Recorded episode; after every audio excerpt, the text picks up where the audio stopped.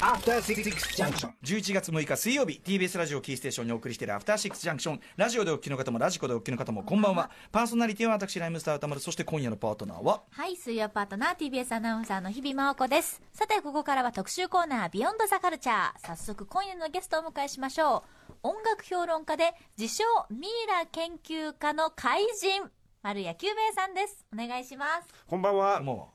突然ですが、ここでクイズ、ミイラオネア、ちょっと言いにくい。ちょう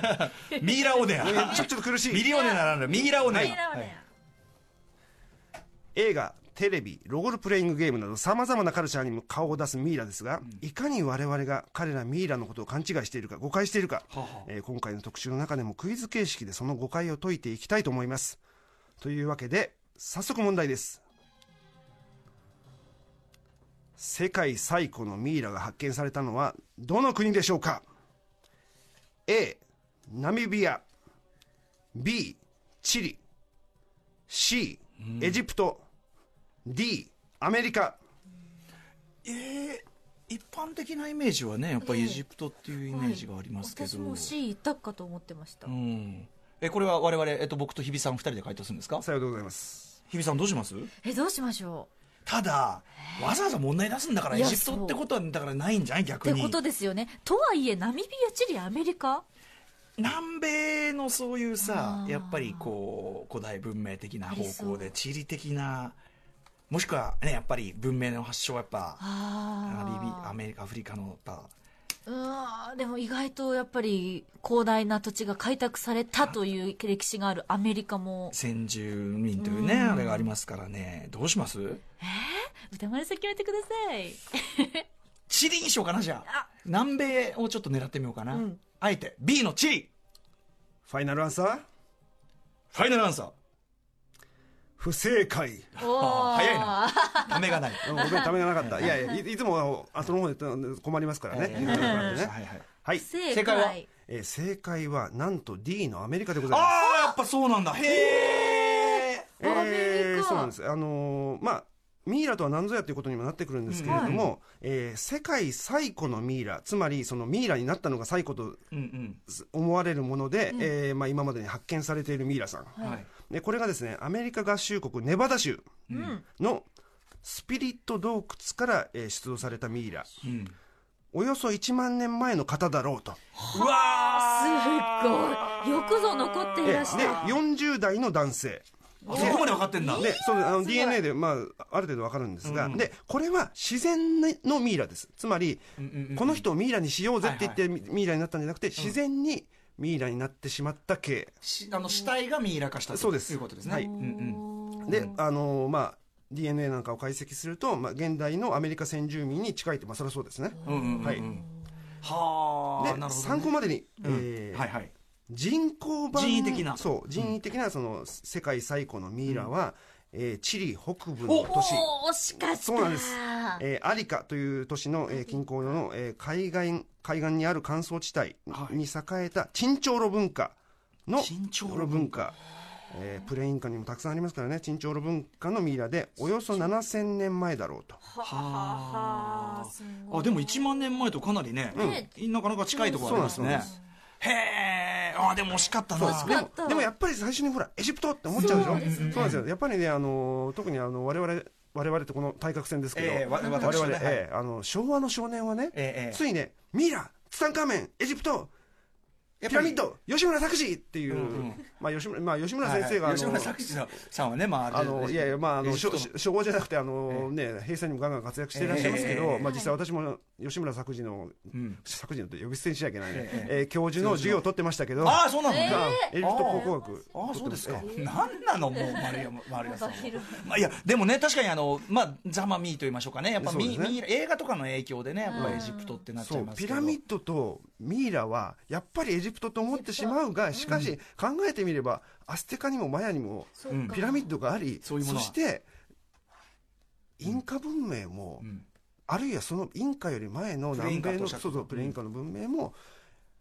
結構な方向だったんじゃないか陳って朝いのう文化ってといこうろねね。文明か。はい、えー、ということででもまあ全然ちょっとまだまだちょっとねぼ全く我々預かり知らぬ料金入ってきましたので、はい早速行ってみましょうかね改めて今夜の特集は特別展ミイラ開催記念ミイラは人類のファイナルフロンティアだ特集はるか昔に亡くなった人の姿をそのまま残すミイラ国立科学博物館では先週土曜日2日から特別展ミイラが始まりました南米エジプトヨーロッパオセアニアそして日本といったあ日本もなんですね世界中のミイラが上のこ科博に集結しているということですいわばミイラのオリンピック開催中の今だからこそミイラと向き合うべきだという今夜のゲスト改めまして丸谷久兵衛さんですよろしくお願いしますお願いしまねすミイラのオリンピックっていうとなんかめでたいんだかなんだかよくわかりませんけどね何をねなんだかよくわかんないけど何をしてるんだろうねさあということで改めて、えっと水曜初登場ですからねそうですは8い時台は初登場ですうね、んうんマリアはいキューベさんご紹介お願いしまはい、すご紹介します。京都市生まれで音楽評論家、編集者、歴史雑学系イベントトーカーとしても活動されています。ブラックミュージックの専門誌 BMR の編集部を経て、現在は音楽情報サイト BMR の所有者でいらっしゃいます。本日は世界史ダークサイダーにして自称ミイラ研究家としていらっしゃいました。世界史ダークサイダー出ますねこれですけどねはいマリアキューベさん、まあ、この番組ではこれまで、えー BTS 防弾少年団ね、はいえー特集とかサモアポリネーシアン文化の特集してください大変勉強になりましたそれ、はいで毎回ねうわーって本当にマリアさんはどこまでねものを知ってるんだろうってねしかも本本職っていうか本業はその US のねあのまあねブラックミュージックカルチャーなわけですから、そうですねどうなってんだってことなんですよねスター・トレックも詳しいんですもんねそうそう今ちゃんとバックにね、ええスター・トレックのテーマソングかかしってかますも箕輪田君が、あのこれちょっとあの新しいの劇場版のビーチこれ違うからこれじゃないからこ怖いちゃうなね。ええものすげえ面倒くせえことになっちゃうね はいということで改めまして、えーマリアさん「世界史ダークサイダーはい」ねこの肩書きついてるの初めて聞いたまのあ、これこれね、でも数年前から名乗ってましほうて、あのー普段ね、世界史を語る際に、あまりスポットが当たらない部分、私はそれを、まあ、ダークサイドと呼んでるんですけど、そんな暗がりにスポットを当てる意気込みで、んえー世界史を語ろうと。なるほどえーそういうことです。例えば、その、どんな鋼鉄の剣よりも、実はその、アステカとかね、マヤの黒曜石のナイフの方が切れ味鋭いんだよとか、ほーどんなダダマスカススティールよりも、黒曜石の方が鋭いとか、あの、そういったあまり語られない事実を、えー広めていきたいという。などどどうやって調べるんですかそれいや、それはたまたまゲームオブスローンズから、あゲームオブスロローンンズズを研究してる間に、ああこれ切れるんやんっあて。なるほどなるほどしかしゲームオブスローンズを研究している間にに、あの、歴史に行き着きました。世界史じゃねえからそこはねはいはいまあでもさすがのことはねありがとうございますね調べ力さあそしてえーっとまあミイラ展ね今まああの科学科学でやってるわけですよね、はい国立科学博物館でもうもう行かわれたわけですかあええ内覧に行かれた内覧に行ってまいりまはしいたはいえってことはやっぱミイラビンビンに興味ありだってことですかやっぱりね、その、我々、またね、昭和の少年の話になっちゃいますけど、えー我々っていや我々って誰だって。いえや、なんかこう、ツタンカーメンに魅了された部分ってありませんまあそのなんていうか当時の少年誌とかだとそのそう世界のねいろんな秘密みたいなのでまあ、そのね、若干その、いかがわしいものも含めうんえて、えいろんなこと書いてあって、あのうんね、その、少年版ブームと言いましょうかそうそうそう、んで、あの、なんだろうな、あの、カーター博士が呪われたとかうんねうんうんはいはいその発掘した人はみんな呪われてたとそかうねそうそうまあツタンカーメンのもろいそうまあねそういうのありますよとかね、っていうのとあとそのねそのやっぱり特撮好きとしても、ええ例えば「仮面ライダー」の地獄大使のデザインってあれスタンカーメンでしょあのーあのそうそこうなんていうのかな砂横側がこう張ってるっていううのかなそうそうこそううねそう確かに確かに、まあ、そこに角がついて角がついてるからゴキブリチックに見えるけど私せっかくリブギーゴって言ってごまかそうと思ったあーあーあのーそうにかそうかはいはいそうなんですよとかとかんね、うんあとはそのやっぱり昭和の特撮でいうとジャイアントロボとかほうあいあジャイアントロボ完全にあれはもうツタンカーメンだツタンカーメンですよ確かに確かに確かにすいませんね日比さんねはいはいあとで画像画像見あこれこれジャイアントロボこれほらツタンはい。ツタンカーメエンジプシャンですよ、うんこれはちょっと言い訳無用だなそうでしょはいだからそういった原体験からやっぱりそのそういったってどういっただんだっていうのもありますけど、やっぱりそのツタンカーメンミイラエジプト文化みたいなものに対するその、こうね反応は早いわけですよ確かにそのだからその地球上にまだまだ秘境とか謎がいっぱいあるよーんっていうのをね割と素朴にね思えた時代でもありますからねなるほど、なるほど。はいはい、でまあまあそのミイラでもまあ何も知らないっちゃ何も知らない我々もね、はい、ということでミイラもじゃあ掘り下げがいがある領域ということでダークサイダーとしてはそうですねあのなんといってもその世界の歴史とか各地の文化を知りたい学びたいものにとっては、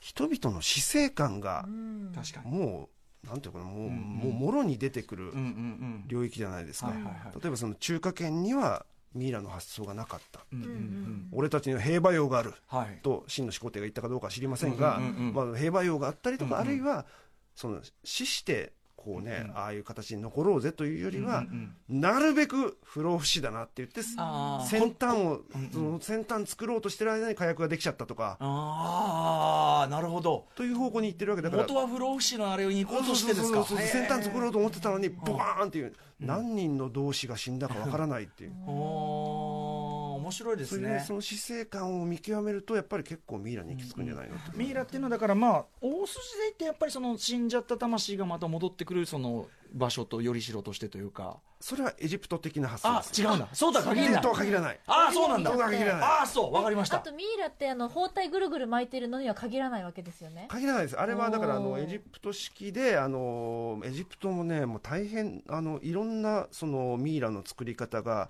しかも時代によってもう何千年もあの人たち確かに確かにそっかそっかそう進化してるわけですねそうです、であの一時期単純になってあの外外装だけもう豪華になったりとか、いろんなやり方があって、わあはい、ということで、意じゃあ外ちょっと意ね外、うん我々だから、ミイラについて何も実は分かってないということが現状分かりました。知らんですはいうんえーということで、お知らせの後、さらに詳しく伺っていきましょう。 After Six Junction. 時刻は8時12分です。生放送でお送りしているアフターシックスジャンクションパーソナリティのライムスター歌丸です。水曜パートナー TBS アナウンサーの日々真央子ですこの時間は特集コーナー「ビヨンドザカルチャー今夜は「ミイラは人類のファイナルフロンティアだ」特集となっておりますというわけで今夜のゲストは世界史ダークサイダーにして自称ミイラ研究家の丸谷久兵衛さんです引き続きよろしくお願いしますよろしくお願いしますはい、お願いします。ということで、はい。今夜お話に出てくるミイラたちというのは、今ですね、集結しています、上野にある国立科学博物館で開催中の特別展、ミイラ永遠の命を求めてに展示されているミイラたちということです。すごいですね。会いに行ける。会いに行けるミイラ。会いに行ミイラ。えー、神セブン。わね、いるわけですね。ーしかもみんな日本に来ている。うん、なかなか来日しませんからね。楽しみです。さあ、ということで本題行きましょミイラは The Zero Frontier う。いいですね。ゼロフロンティアとおっしゃいましたね。はい、えーゼロから始まるということは順にカウントアップしてファイナルまでありますなるほど、えーこのゼロではミイラそしてミイラ文化について、えー知っておいてほしい基本情報を抑えましょう、うんということです、はい。えーそもそもミイラとは何かこれがまあ意外に定義が難しいんですが、うんうんうんえー死んだ瞬間から人体は、まあ、言いたくないけど腐敗が始まります、はい。がそれが進行する前に、ん急激な乾燥が起きたことによって長期間原型をとどめておける死体遺体うんうん亡骸、それがミイラです基本的にはじゃあもう乾燥方向。そうです、うんでそうでもないものがあの後からふる後から触れることになるんですちょっとイレギュラーななものもええそうですはいうんうん基本は乾燥。そうですはい。だから本来ならばそのねこう腐敗してるはずのそのいろんなものがうまいことこう乾燥してくれたことによって、肉なんてだって普通はね、速攻なくなってなんぼなのに、そうある。そうすごい。だからだからそれをだから、ね、内臓を抜くのかどうなのかっていう問題も、そうだからだからそれ作り方ねその人工なのか自然なのかにもよるんですけれどうんも、まあ、そういったその失態である状態とはそれを長く残るという時間の概念そのがそれがその2つが、えー出会うところにミイラがあるということなんです死が体なのに長く残残るるという面白いですね。はい。で英単語マミー、ねうんどっかで聞いた単語だマミー D さんのそマうミーなんであの人マミーなのかとこれはね悩み続、けてあいるこれはね、あの、はい単純です。えっ、と、中学の時のあだ名がマミーで、まあ、ミイラの綴りなんですけど、はい理由はわからないという。なるほど、はい、単に五感です。わかりました、えーそのマミーの語源はアラビア語のムンミーやペルシャ語のムミヤとされるがよくわからないとあ、わかんないんですよくわかんないですうんうん。で素晴らしいのは場所によってミイラ作りの目的も方法も違うということですうんうん。でまあミイラ文化の双璧といえば古代エジプトとまああのプレインカも含めて古代アンデスんなんですが、エジプトではあのもちろん人口のものが多く、で目的はその死者自身が、うんえー来世で復活するためだからその現世におけるその魂の拠り所としてなんですうんね、うんうんうんなのでその方法も、えー人工的な技術を積極的に開発して、まあ、人工未来にすると、で面白いことに古代エジプトでは、はい合計1億5000万人がミイラになったとちょあの、あえっていう、本当ですよあ、あの、なんていうか、王族とかだけがやるんじゃなかあっなた。く最初は多分王族だけだったんでしょうけど、そのだんだんあの皆さんが豊かになるとですねはい。あの皆さんがやり始めたらしくはあ。参考までにエジプトのその古王国時代のに人口を調べましたら、ええ120万人ぐらいだったんですよ、120万人がうんうんうん何世代、だからもう何世代続だからデフけデたフォのそのそ葬儀方式っていうかだったのそかうそうっていうねってことですねすごいほとんどねそうでまああのねそのイン、えーミイラを作るのにもナトリウム系のナトロンという物質を、んえーまあ、それがそのあれですね浸透圧をさっきのナノ細胞、ね、ナノのあの、はいはいえーしナノ食ナノ食毛剤キューブとかじ言っゃなていましたけどそのうんうん増毛剤とかぶりますけど、ええまああの育毛剤ね育毛剤ね、ごめんね、えー、と多分水を吸い出す効果を持つことによって、その肉あ体を急激にその乾乾燥燥ささせせるることができるという、はいはいはいはいまあ、そういったその技術の開発がすごかったと。へえでびっくりそれもうこの時点で面白いそうだから1億5000万で、あの我々をは上い回ってませんって いう、はいはいリ我々のリアルタイム の一億そうミラミイラかそういいですねはいで、えー一方、アンデス、うんまあ、チンチョール文化なんかはまあ7000年前からなんですが、えー目的がですね、まあ、これあの、全てが全てそうだったとは言いませんけれども、えー利己的というよりはな、なんて言えばいいのかうな、ん生きている方のためなんですよ。ほうつまり、うんえー生き聖者たちが生きている方が、うんえー亡くなっうちのおじいちゃん亡くなったけど、うん死んだ後でも地域社会の一員として生きててほしいなという、うんうんそのうん方いにいてって感いじそこにいてっていう,、んんんだからあくまでもだからコミュニティメンバーでいてっていうう、んうんという方法でしたあーでまあ自然に任せたみものもありますし、えー人工的に作ったものもあると、作り方はやっぱりエジプトとは違うんですか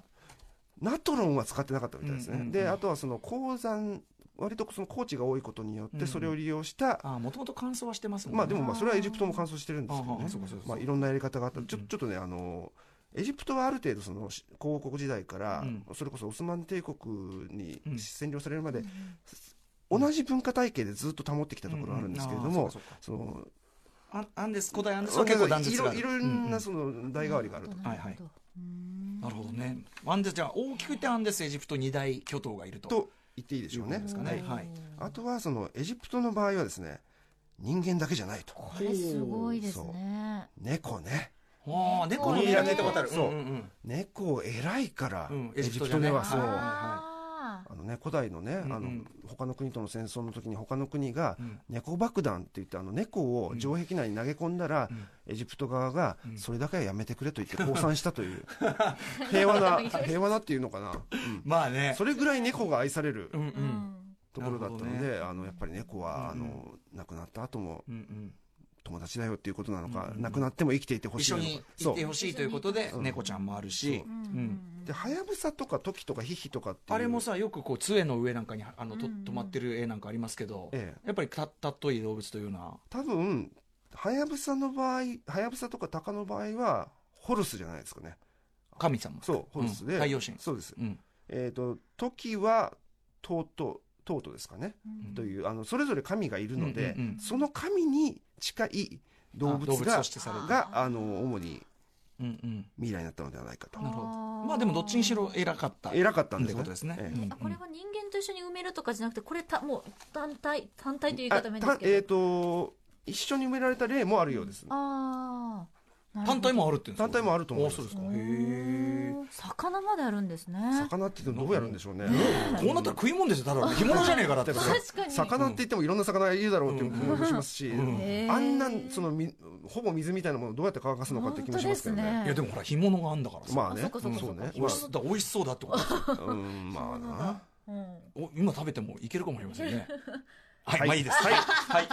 さあ、ということで、これが基礎知識ね。はい。これゼロ、ゼロフロンテ ィア。はいさあ、えーということで、マリア・キューベイさんに、さらにミイラカルチャーを深く知る上で押さえておきたいですね、えー重要ミイラ関連映画などを具体的に紹介していただきます。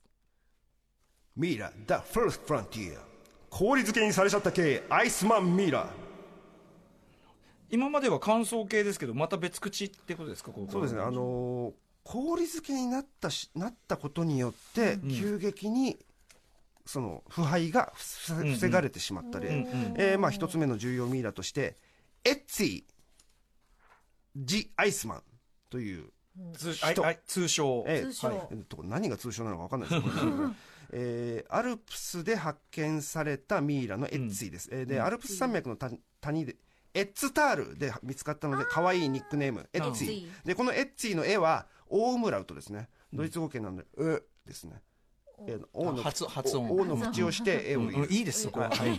えーエッツィですはい、はいえー1991年アルプスを歩いていたハイカーがイタリアとオーストリアの国境付近で発見うわーびっくりしただろうなで当初はみんなうんであまりにもフレッシュうなん遭難者感だだとと思ったそう現代の遭難者の遺体だと思っていた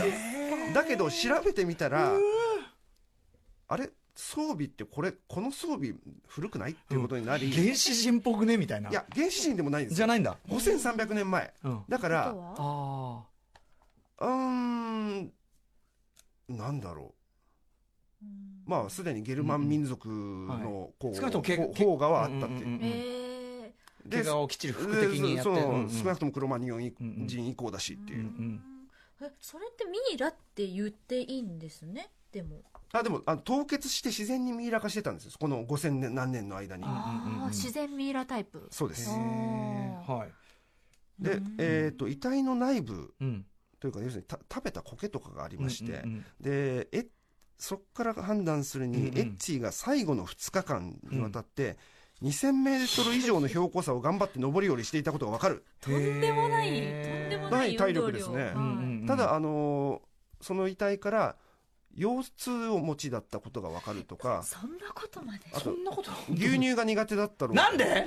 いやまあまあでもそ多分その時代の DNA うんいやその時代の人間はほとんどあの乳糖不対症なのであーそうかはあまあ、牛乳苦手なのはわたりわかりあのあれですねあの、えーラクトースイントレラントってやつですね、うんへえとかあの最もあだからフレッシュであるがゆえにわ最も研究されてるミイラさんなかもしれないエッチしかしこれこの状態をさ貴重な状態のまま保ってそうそう、ねだから頑張ってるみたいですよでだからきるだけねそうな何日な何何週間とか何ヶ月うんうにん1回かだけ何かを入れ替えたりとかなんかすええらい苦労してらっしゃるるすごいうわうわいやでも夢あるね本当ですねはいはい今回はアイスマンは来日はさすがにしてないけどこれはねさすがに来日してないけあのど大変なんだけどだからアイスマンの研究の様子が分かる、えー VTR がそ流りゃそうですれてるとはいこれはさすがに来日無理だったみたいな、はいうん映画にもなってるそうえー映画になってるわけじゃないんであすのがそうモチーフっていうかさそうですねあのーこの氷漬けだったのが出てきちゃった系っていうのははい実は昔からあって、はいあのーまさにねエッチが見見つかるちょっと前に、うんの1989年、だからエッチと関係なく、んユンピョ主演のはい The Iceman Comes、えー、放題はタイムソルジャーズですね、うんうんえー最近ドニー・ゲイン主演でリメイクもされましたが、突然氷漬けになっちゃった明王朝の将軍が現代に蘇って暴れる系。あーだから、それはだから、もちろん、えー原始人でもなく、んえーミイラでもないんですが、多分、この、エッチーのことにヒントを得たんじゃないかと、私が勝手に思ってるんですけれども、うん1992年の映画、原始のマン。はいこれもちろん日本タイトルですからあねの、はい現代はエンスイーノマンですね。うんあの、カリフォルニア州ロサンゼルス市内のエンスイーノというところで、氷漬けになった原始人が発掘され、それを溶かしてみたら見事に蘇ったの で、こう一緒に高校に行くという話です。これしかもブレンダン・ブレイザーですからだからブレンダン・ブレイザー後にハムナプトラで大暴れするわけだから、ええよくよくミイラ店と縁が深い男ですよねこの人ねねえまあこれここっちが勝手に線を引いてるだけでね えありますけどねはい、えー主演はその、えーブレンダン・フレイザーとあとあれですねえーロード・オブ・ザ・リングのサム役ショーン・アスティンなどです、はい、さあということで、えー、とアイスマンこれがね、えーファーストフロンティアということでございます続いていきましょミイラ The Second Frontier 生贄系13歳の少女ミイラうあら生贄嫌ですねはいまあ、2つ目の重要ミイラとして、まあ、13歳の少女のミイラっていうのがありまして、まああのーなんとなくお分かりかと思うんですが中南米、アメリカの古代文明というのは、まあ、最近の割と最近のアステカとかマヤに至るまで、うんうんうんまあ、生贄が盛んだったと生贄文化ただ、うん一応そのマヤとかアステカひどかったんだぜインカもひどかったんだぜっていうのは、えーうんコンキスタドールたちが自分たちのあのそのあのス侵略しスペインからた侵略したからスペインそう人たちがスペイン戦侵略したスペイン人たちが自分たちの正当化するためにそう言ってるだけかもしれないので、うんあの多少のねあのフィルターをかけてみる必要がありますが、とはいえその中南米アメリカで生贄文化があったことは事実でして、はいえーそんな中で、えー生贄にされた、えー13歳の少女のミイラというのが、えーあると。ほ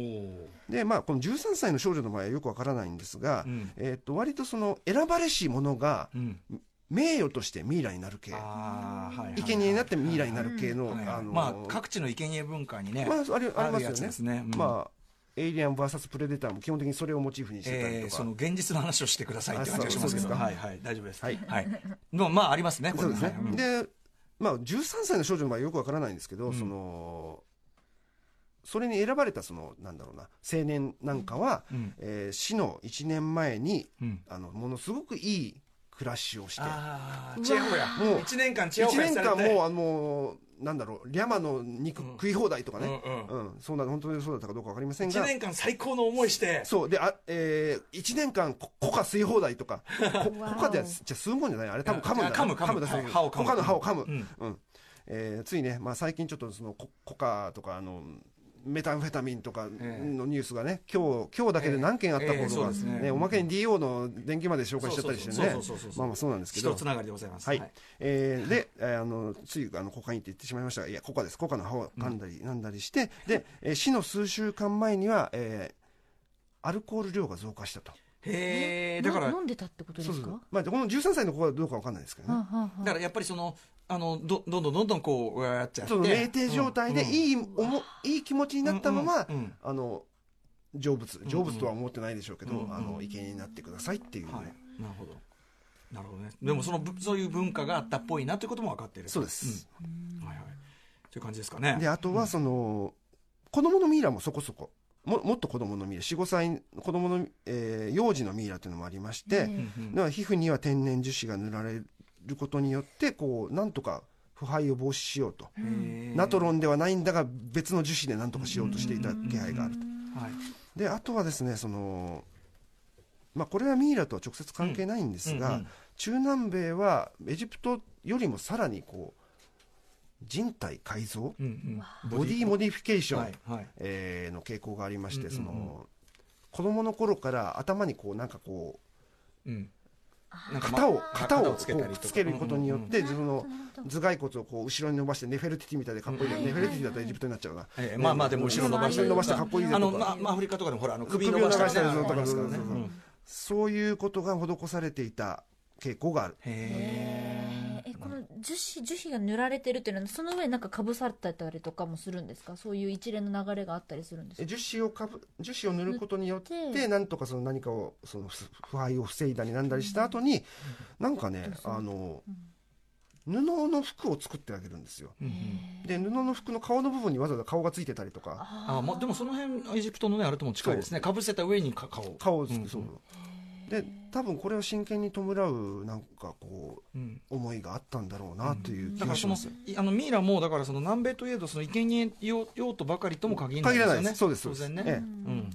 あとやっぱこれがすごい面白いんじゃないですか。やっぱ文字がなかったから。そうなんですよ、うんあの中南米のほとんどの文化があの文字がないもしくは文字が絵むっちゃ絵で読めない、うんだから我々は読めないんですよあの、うん千言語体系じゃないそう千文字絵って言われてもこれなんだよっていう、そうんのえっ、とい一のうさぎっていうのは分かっても、いい一のうさぎが何を意味するのっていうのは分からないとかね、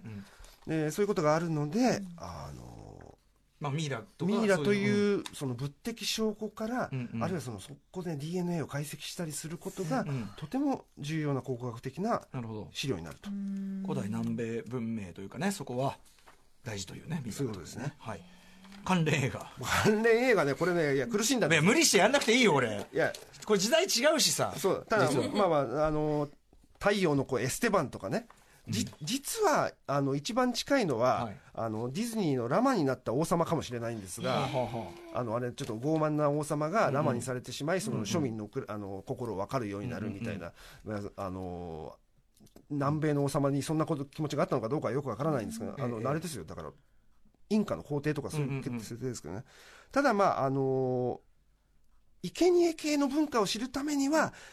やっぱり2006年のね出、まアしたポカリプト。出ました出てしまいましたもう監督やっメぱりル・ねギブソンでそれ、あの出演者のほとんどは多分みんな知られてないんだけどあごいのですよね主演のルディ・ヤングブラッドかっこいいぞって最高ですよねまあな名字ヤングブラッドっていうだけでしびれますねなんだか本当ですよねしかもな、ね、役名ジャガーパウですよねジャガーパウね最高ですよねただこれ時代は実はあダメだメタバレになるやめましょう、まあ最近の話だねはい、やめましょうはい、そしてえー、でここでちょっと一旦お休みして、はいなのかなあみそうねミイラ関連楽曲いミイやラ関連楽曲をミイラ関連曲これもちょっと苦しいんですがやはりねあの我々かつて我々がそうだった昭和の少年文化に、えー敬意を表してミイラツタンカーメンエジプトピラミッドといえば、はいアースウィンドアンドファイヤーだろう とで放題やっぱアルバムタイトル「太陽神」だし、確かにそしてその太陽神の A 面の1曲目を飾っていた放題「太陽の戦士」こと「ソプレティン・ファイヤー」はいということでアースを聞いてねすっかりエジプト気分高まったとこ ろでいや逆に言うとねエジプトの出番があんまりないからあのアースを書かなくちゃいけなないるあほど書けなく確ちゃかいけないに今まであんまりエジプトの話してないですもんね触りぐらいでしたもんねはいはい、ええまあまあバンバン行きましょう、はい続いてはこちらですミイラ The Third Frontier 湿地帯から出てきちゃった系ボグマンミイラ湿地帯湿地帯ってだって今までの話からするとね一番ダメな感じじゃないですか、ねえ一そう番な腐っんでてすしよまいそうななんですがあのヨーロッパ特有の泥炭ですねデータあというののど泥炭ですうんうんうん泥炭地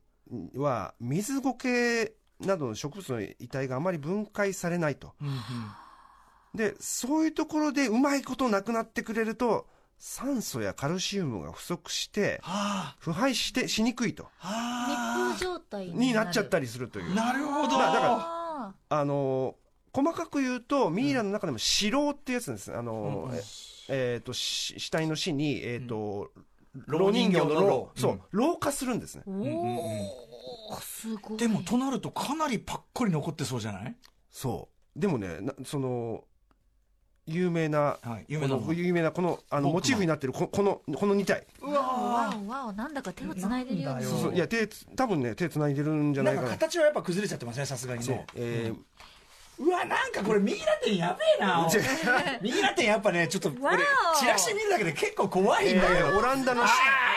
頼む説明させてくれ、はいえーオランダの湿原でし発見された、え2体の湿地遺体です、えー通称ウェーリンゲメン、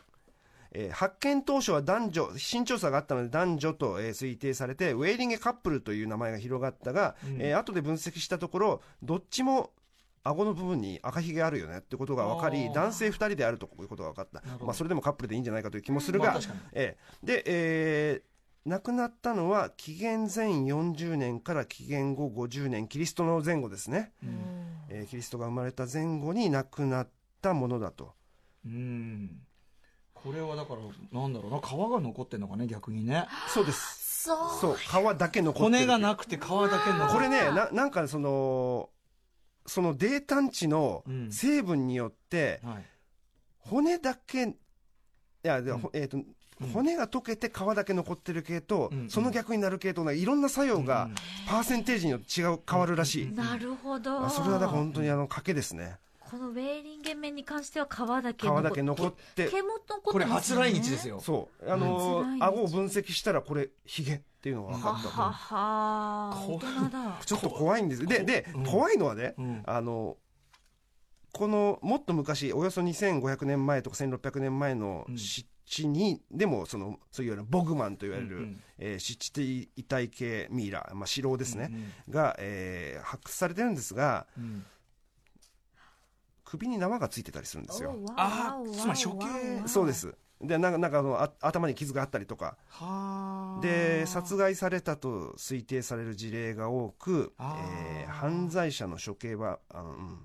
小塚原みたいな感じまだあったり、理由はねそういうとしは生贄かもしれないし神への生贄だったり。で、首に縄がついてるやつに関しては、うんうんうあの、んオーディン、北欧神話のオーディン、北欧神話の主神オーディンが、ええ自分の首吊りながら自分で槍、自分に槍を刺して修行した伝説に結びつくものではないかと。ほうあのイグドラシルからですうね、んうんうんあの首をつってですね、うんし修行したことがありまして、えじゃあ修行中に事故でみたいなこといやいやああとそれそれあうをうん模して、模してかオーディンに捧げたんじゃないかオーディンは割と残酷な神なのであ生贄ねイエスなるほどなるほうんど戦死者の神でもあるので、はあえーそういうことが想定されているとえ。ーでも湿地帯にこうボンってやるってことは、まあ、それこそ、ね、処刑の一部としてあんまり大事にされなかったののにっていう、たまたま知っ逆にねそうう。んでも一し、番、うんでも一番もうどうなってもいい、もうあとは野となれ、山となれだったのに、たまたま湿地帯の成分がうまいこと言ってしまい、ん生き残った残ったという生き残ったかも変ですけど生きてへんけどそう考えるとこの二人の男性のストーリーちょっと想像しそちうゃうよそうそうそう。想像しちゃうよそうなんですよお。っとなんだったんだろう、ね何があったんだろうっていう。うんでこれ、ま、手をつないでこうなんか肩をこうね手寄をせ合ってるよう回せにもう回してるみたいに見えますいねやーなんか何があったなんでこの何があ格っ好でたの残ったんだろうねそう21世紀の日本にようこそ本当ですよねほうえほうほえうえ何を伝えたかったんだろうね面白いわでまあね関連映画関連映画と言っていいのかどうかわからないが、はいまあ生贄系だを突き詰めると、うんうんやっぱりウィッカーマンかなと。生贄の伝統が現代に生きていたとういんう設定で、えー1973年の UK の映画で、リメイクもありましたね、あーニコラス・ケイジがオーバーアクティングする、ええーリメイクもありましたが、はいえーそうではなくやはり我らがクリストファー・リー先生、うんえ1年に一度指輪物語を読み返しする根性があったクリストファー・リー先 生えーの、えーがサマーアイルロード・サマーアイルを演じるうん、を開演する、うんあのオリジナルのウィッカーマンあのウィッカーマンねあの木のあれに閉じ込めて燃やしちゃったの怖いにでねすねあれは怖いですね最後なんかね音楽とかがさあれ妙にあれでいいのっていううん妙方に明るいのが嫌なんだよ な、うん、はいはい続きましてミイラ The Fourth Frontier いぶされた系パプアニューギニアのミイラいぶされた今度い系ぶされてるんですかあのね、そうなんですよあ。らオらセアニアですよ。だって、ここにも書いてありますけど、オセアニアのミイラっていうのも紹介されてるんですよね。うんで、オセアニアの大部分はもう、当然ながらんうん、我々が想像する通り、はい高温多湿でございます。ですよねで、ミイラ保存に適した環境ではないというか、ミイラができる環境じゃないんだうんうんようん、普通は。なんだけど、えー実はオセアニアにもミイラ文化があり、うんえー保存数が多いのがなぜかパプアニューギニア、でパそうなんですでパプアニューギニアというのは、うんうんえーっとなんていうかな実はうん世界でも最もうんいろんな文化がさまざまに混在しているへえところで、そうそうあ彼らが実はその、うんね、我々から見ると一緒のうんうんうん文化を共有しているように見えるけど、え点でバラバラなんですよあれえがへえでそんな中のアンカという民族アンカ民族アアンンカカ族族,、えーアンカ族は、えー祖先崇拝の一例祖先崇拝の一環として、うんえー亡くなった遺体をですね、うんえー火の上で3か月間いぶし続けると3ヶ月そういやー手間かかでるしそれだから本当あの見見守りながらうんいぶし続けで、えーぼうこうねちょっと遺体がこうなんか腐敗しかけ腐敗しかけたらじゃないな多分いぶしてるから腐敗いしぶないしんでてしるょうからななんかわかんでないもちょっと膨張しするとその包丁あのちょっと木を刺して、えー体液を抜いたりなんだり、やっがぱんしやっぱ汁抜きは汁抜きなんですねえーそういうところ頑張りながら3か月続けてミイラを作るとえええ三ヶ月もやるってこれは頑張りますこれは要はでもさアン家族にとっては重要人物じゃないとこんな手間かけないでしそうょおそらくね、うんうんでそれをだから祖先崇拝の一環であり葬式でもあるという、うんうんでその亡くなった方はその祖先たちの一例この列にうんこうう並ぶべく、うんえーコミュニティを見守るような岩棚に安置されるとあーじゃあ本当にあの神になっそう神になったという人先祖ですよ、うんうわうんうんうんまあ、それを燻製ミイラという言い方するのもどうかと思うんですけどね。うんねえそうで、まあ、実際その、さすがにね、最近亡くなったその、安価民族のうんうんミイラさんを連れてくるわけにはいかなかったのあで、最近もやってんのえ今、今ややってらっしゃる。うんでも、これはナイスな伝統のねい、やそそいやそのもちろんそのあの自然死というかそのし亡くなられ亡たくなった方をね方をそそうの頑張って、ね参加やってるわけじゃないんだからですうんそうあそうでそうですすかうんすごいと思う。ですずっとやり続けてらっしゃるいやでもね、なんか、何年か耐えてたみたいなこと書いてありましたけどね。あそ途の絶えて伝統がね、ううん今回頑張りましたみたいな。ちょっとルネッサンスってそうちょっとやろうぜそっうてそううんあらら手間暇だけど、その方をさすがに連れてくるわけにいかない。だってそうですねあの展示する村がね村に必要な人ですかそうらそうそう、だから神なんだからニ。ューニューニューですからねうん、でそのね、あのご先祖様お借りしますっていうのもその失礼なので、そうですねええ代わりと言っちゃなんですが、その特別展ミイラのオセアニアのコーラコーナーには、うんえー小林誠さんが収集したうん肖像頭蓋骨が展示されていると。肖像頭蓋骨とはえーそもそも、えー小林誠さん、えー謎の人物です が、えーちょっともうこれやばいんだけどいやいやいやいやでも怖えーいいやよ我々にはすごくうってつけという気がするんや、ですがべええー小林誠さんの説明をさせてくれ、はいえー早稲田大学文学部卒業後サラリーマンとして生活しながら自費でニューギニアやインドネシアで民族美術資料の調査収集活動を行うとあじゃあ完全に姿勢のそそのう、えーちょっとなんかね我々のこう、選ぶ道という気もしますが、まさに世界史ダークサイダーじゃないとでしすてかはあの、ねうんあのすごく尊敬してるんですが、えええーでねすごいのはこれ特別展ミイラでしょ、特別展ミイラだからこれだから肖像頭蓋骨はミイラじゃないわけですそうよですよね。でね、ななのに、ミイラとはだから特別展ミイラに名を借りて、うんミイラとは言い難い太平洋諸島の文化も展示してくれているなるほどまあ、パパはニューギニアなのでメラネシアなんだけど、ワイルドスピードスーパーコンボにかけつかこつけて、ポリネシアンカルチャーを語ったこの番組と同じスピリットがあるんじゃないかと。なるほどそういう気がするとわかりませんけどだってこのね図録もさあのオセニアのミイラってパートで肖像頭蓋骨と小林誠ってもう完全に小林誠どう小林誠さんで一生引かれてるからそう、で肖像頭蓋がドーンこれじゃあ肖像頭蓋骨とはどういうものなのかちょっとぜひ説明をえー亡くなった方の頭蓋骨をですね、えーだから肉を取り去ってその上に粘土等で、えーその人の生前の特徴を再現するというあと貝で目作ったりねそうで再現した結果なんかマオリタトゥーっぽくなっているという、うんうんえー名品でございます、ね、マジ怖 えこの貝が目かと思いましたけどマジ怖いんだけ目どを閉じてるように見えますけど貝なんですね貝こなんれですねあのね貝の口なんですそねしてここれれこの肖像頭蓋骨のめちゃめちゃあるじゃんこの肖像頭蓋骨ねもうこともう押し寄せる肖像頭蓋骨えーちょっと我々興奮しすぎじゃないかって気もするな、あとねミイラ店やばいわうん、ちょっとやばいしかもこれ髪の毛って毛毛って本当の毛でやってるんですかこれはい毛はここれは毛毛毛はどうなんだろう毛はどうなんだろうへえまあ、という意味でいろいろ見ていただきたいので、えーまあ、関連映画としてはですね、えー出たその今のポリネシアンカルチャー云々の意味でも、はいそんなロック様の初主演作にして、ハムナプトラのスピンオフでもある、はいえースコーピオンキングをちょっとお勧めしておきたい要とするにねおサモアオルポリネシアン文化とそうあのミイラの合体というそクロスポイントというはい、ことでございますさあ続いていきましょうはい面白いミイラ・ザ・ファイナル・フロンティア前人未到の探求系特命学者ミイラ匿名学者これ意味わかんないんですけど、まずですね、えー日本にもミイラはあります先ほど申し上げたように、はいえーす特に促進物なんですねうんえー促進物です促進物これん日比さんはご存知ないあはいちょっはい、とわこかれらないです促進物は我々の頃はそのね少年誌によくねそう促進物のなり方っていうのがねなり方えーよく書いてあってねなるんですこれな促るなれるもの促進物はなるんですなるんですこれがすごくない他のミイラと比そうべ下て、脱を求めて、え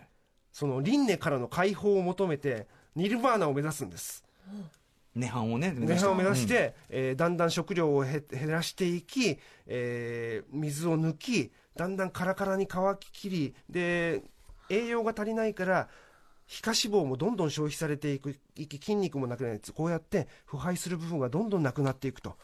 えーそう言って、えー生きたまま仏となりミイラとなるとだから促進だからその身のまま仏になるそう促進成仏でございま促進成す仏でだからそのあれは穴の中かなんか入るんですか最終的あの最初から入っててだんだんねあの、鐘が鳴ってるうちは俺生きてるようで、鳴らなくなったら、ええあで少年誌にはねよくそう思ってましたけどっていう系のもありますね、うん普通に表で暮らしててもあでるのもというのもあるみたいです、ほうほうほうえーで最も古い促進成仏はおよそ700年前の、えー位の高い僧侶高知法院らしいんですが、うんうんですが、うんうんここで再びはいクイズミラオネアミイラオネアね、はい、ミラオネアです。ちょっと言いにくいので、えつまんでますが、えー促進成仏のような宗教的な目的ではなく、学問的な探求心で自らミイラとなった、日本のミイラさんが、えー一体というか、お一人というか、存在します。学問的なイエスそこは素晴らしいんですよ。で、その方が自分をミイラ化するために、亡くなる前、大量に摂取していた植物とは何でしょうかこれが問題です。大量にはい。いきますよ。A、柿。B、餃子ニンニク。C、よもぎ。 D ユーカリまあそもそも行動が異常すぎてなんかもうあ想像がつかないけどただやっぱりさその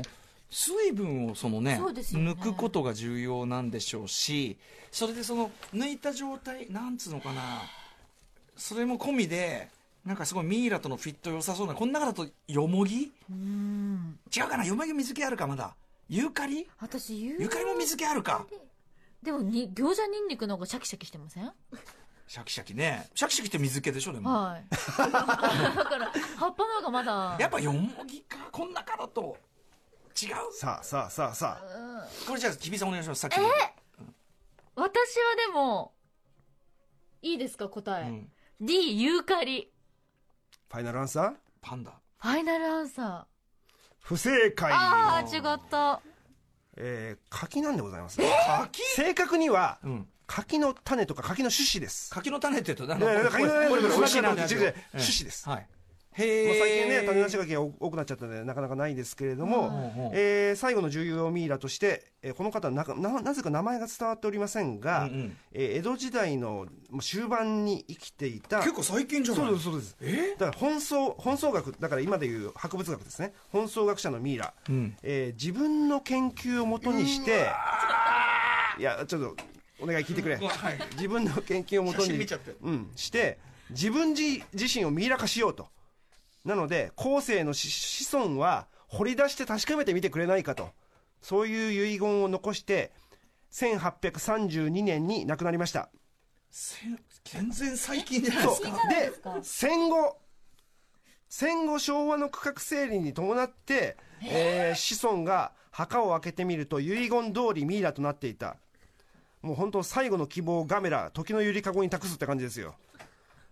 ね、だから自らが発見したわけですよその柿の種子に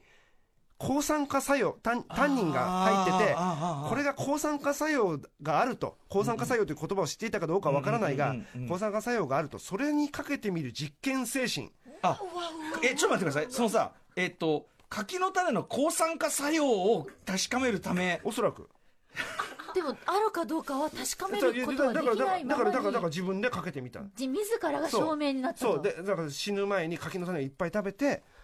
でに2000年の時をタイムトラベルして会ったこともない子孫に「こんにちは」するロマンですよそして21世紀の我々そうに今、こんにちはしている。だから私もやってみたいと思って最近柿柿を食べてますおーっと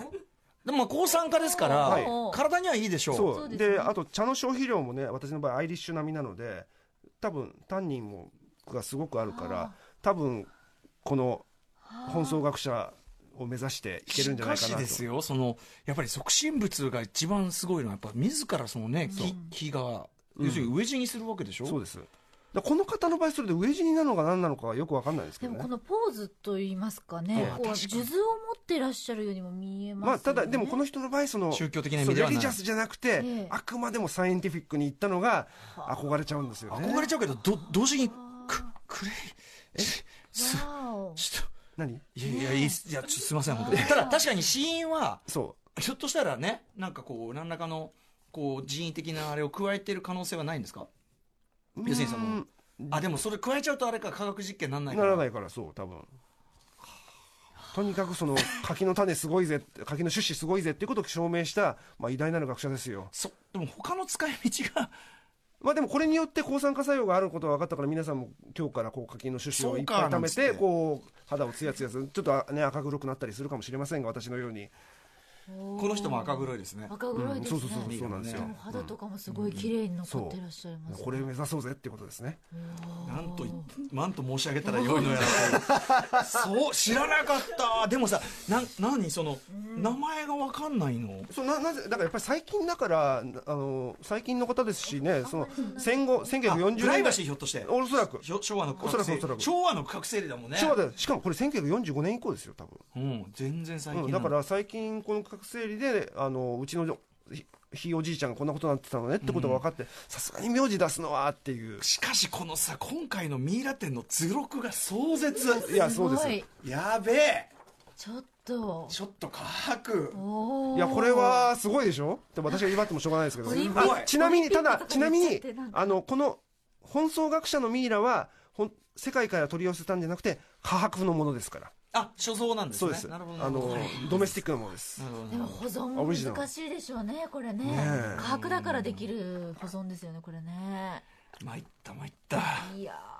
なんかその皆さんに多大なるインパクトを残してしまったようですいやーちょっとやばいいややっぱ写真はやばいわこーはいれ本 あ当のにこのリーフレットのがいい,、ね、いいですねこれねうんリーフレットはかシちょっとシークレットになってますからあそうねでもこれも十分怖いんですけどね十分にあるんですけど、これを内覧会で見られてよかったなと思ってます私内覧会ってことはそんなに人もいないようなあのそうたけしさんと何回かすれ違いながらねああ、たけしさんね、そのサブスペシャルサポーターなんですもんね。はい、ということで、音声ガイドは大沢たかおさんがやってるというね、こちらのミイラ展、えー現在は国立科学博物館で開催中でございます。いやー、 すごかった。そして勉強になった。はいそうですねさすが、